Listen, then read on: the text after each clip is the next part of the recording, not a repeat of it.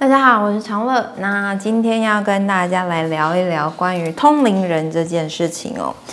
呃，通灵人在台湾莫名其妙的多，多到就是大街小巷常大家一定可以常常看到所谓的宫庙嘛。那有些宫庙很单纯，就是让你信众进去拜拜。那有些会让人问事。那问世的方式有很多，依照通灵人的类别，有些是挡乩乩童，那有呃乩童这种我们就叫做附体嘛，就是有个灵体附在那个乩童身上，然后透过那个人体，就是那个乩童去传达那个灵体所要讲的东西。那另外一种就是不是附体，它可能是透过感应，那个感应可能是他看到或是可以沟通讲天语的。那还有一种是。他并不透过外界的第三个灵体，而是透过他自己，比如说他有神通，他有他心通啊，他眼通啊，漏尽通诸如此类的。那这种这三个可以简单分为这三个类别啦。那这三个类别的内容，我就是如果大家有兴趣，那我之后可以再讲。那我今天想要跟大家分享的是，通灵人通的到底是神还是鬼？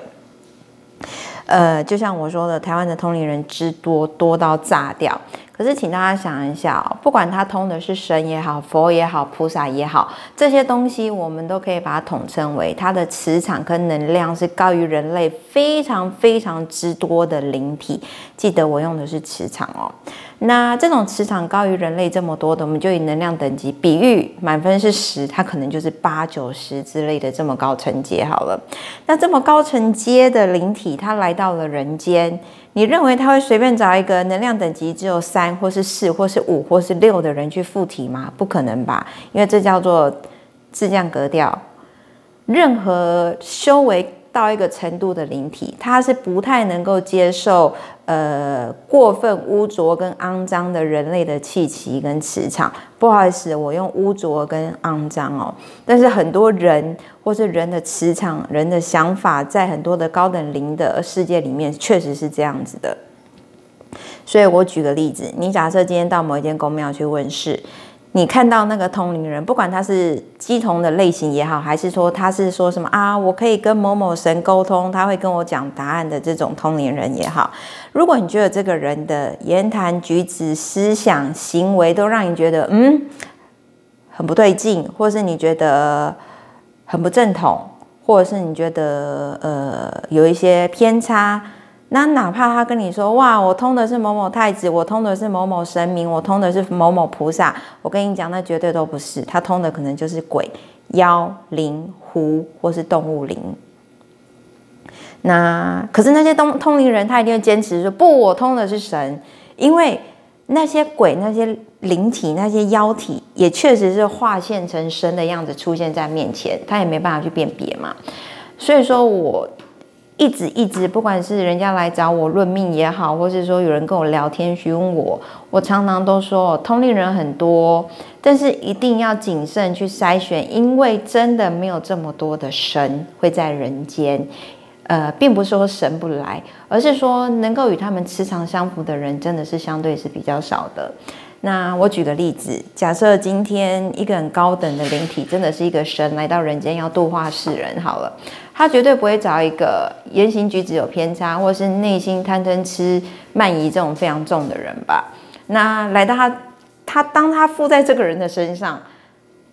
呃，磁场上本身能量就不太对了，那甚至。他也无法去控制这个人会不会利用这样的能力去做一些呃自私或是牟利的行为，所以这是不太可能的哦。记得我这边有提到一个自私跟牟利哦，所以如果说很多人去到一些通灵人。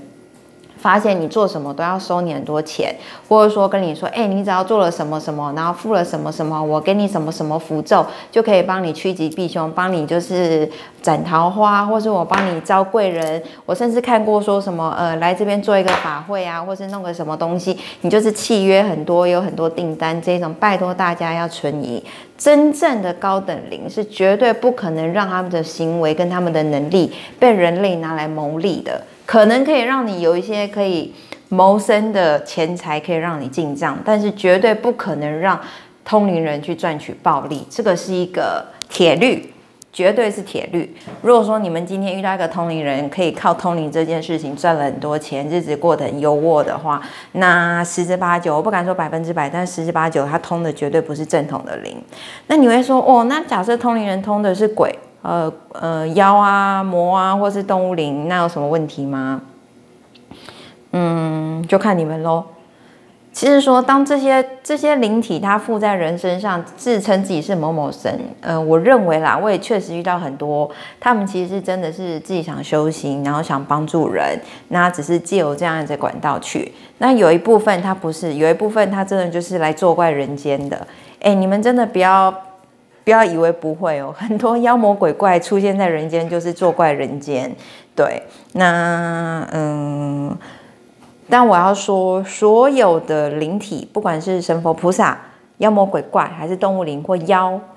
然后这一些其实他们都有神通力，只是神通力的等级高低而已。所以你们哪怕你们去通灵人那边问事，你们也觉得哦，好准哦，他讲对了诶，或者说哇，他真的有帮到我什么废话，因为他们本来就有神通力啊。但是你通的到底是什么？这就是自己存疑啦。那甚至甚至其实不止通灵人，台湾很多庙宇，嗯，大庙到我就不讲，很多小庙啊、小寺庙啊之类的，呃，其实里面那个神像里面待的也不是正神，有些也确实是我有看过，呃。确实是孤魂野鬼，或是也是动物灵在里面修行的。那我一样讲一句话，就是他们不一定会作怪，他们其实也真的是靠这个位置想要帮助人。但是，但是当你们呃涉及到金钱的往来的时候，就请一定要谨慎的判断一下，你们接触的人或是你们接触的神到底是神还是鬼了。那这个是简单想要跟大家分享的。以后我的节目应该就是不定期、不定时，想分享什么就分享什么，然后也不会太长，就是想到就讲，想到就讲。像我今天讲这个也没搞啦，反正就想到什么就讲什么，大概是这样子。这个是我想要提醒大家，同龄人虽然很多，但是其实很多是妖魔鬼怪，那所以就自己张大眼睛喽。然后，另外我最后也要提醒哦，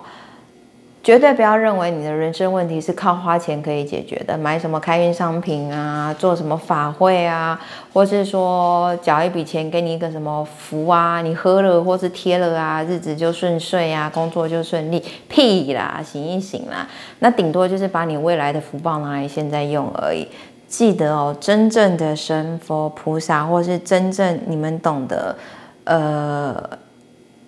命运也好，因果的运作也好，任何改变自己人生跟运势的方式，就是从改变自己开始。任何跟你铁口直断说你只要怎样怎样做，那你只要买了什么、放了什么、喝了什么、缴了一笔什么样的钱，人生就会不同的，请大家不要相信，这个是阻碍你成长。那你遇到的绝对不会是真正的神佛。那而且我也要再讲，神佛菩萨是非常慈悲的，真的在人世上有困难的人，他们其实真的是知道财务上有困难的人是不会在你们身上压榨你们，就是叫你们缴个几千、几万、几十万之类的，顶多就是在你们的能力范围之内。所以请大家一定一定要记得，台湾的通灵人很多，那准度也有，也可能帮助到你，但是到底正不正派，请大家。一定要去，